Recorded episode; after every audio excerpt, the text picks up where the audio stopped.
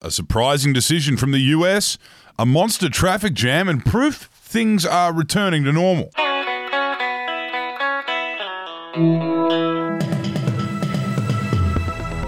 Yes, a big daily Betoota coming up. It is Thursday, the 22nd of April. My name's Wendell Hussey. My name's Clancy Overell, and we've got news from all around the world on this update today. Thank you for tuning in, be that on the wireless or through Spotify Daily Drive. First off, and we're going to start in the United States, where shockingly, a murderer who got caught committing murder on video has been found guilty of murder. Yes, Derek Chauvin, or Chauvin.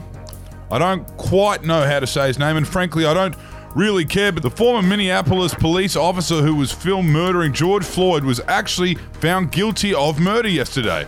This groundbreaking decision comes after a long history of systemic racism that has allowed police to close ranks and protect their own with no repercussions for those who use excessive force and or commit murder in the line of duty.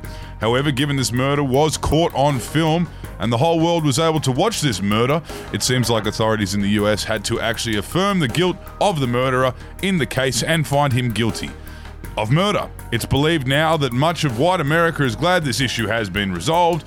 They won't have to hear the term Black Lives Matter or hear about Black Lives Mattering anymore. Really horrible stuff, and such relief it's over, and such relief that kind of stuff doesn't happen over here in Australia. Now, news back home, and Woodburn Bridge was backed up for 100 kilometres with Suzuki Swifts yesterday after news broke that Zac Efron has split from his girlfriend. Yes, a big story for our nation's single gals, this one. Apparently, the Hollywood heartthrob and high school musical star has called it quits with his Byron Bay Bay of 10 months and is now single again. He's been filming down here in Australia for the last year or so and had apparently shacked up with a local lady he met while she was working in a cafe. But that's all over, and the Seismic News has got single ladies right across the country flocking up to the once humble Shire of Byron, with roads and maritime authorities warning motorists to expect lengthy delays for at least the next couple of days as the Woodburn Bridge bottleneck gets backed up hundreds of kilometres. Hey, every girl's got a dream, eh?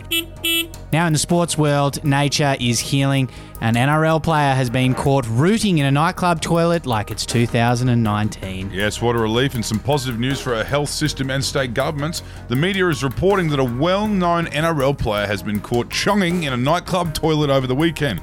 This means we're almost back to normal as the NRL players begin to take part in the sexual adventures that they were able to do before the 2020 quarantine bubble. It's almost like this virus never happened at all.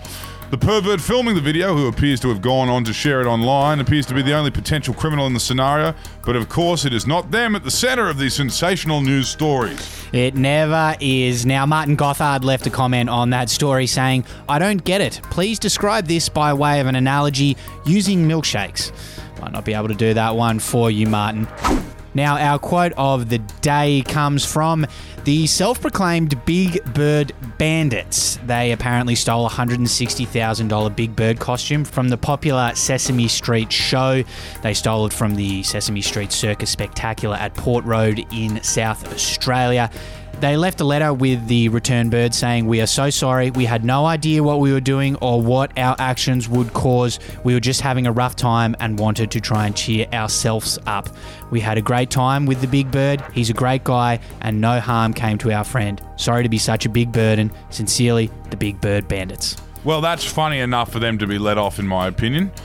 No harm, no foul. Hey, anyway, we are going to wrap up our daily bulletin. Thanks for your company. Have a great day. Get a bit Betoota Bitter up here, and we'll talk to you soon. Goodbye. Hooroo!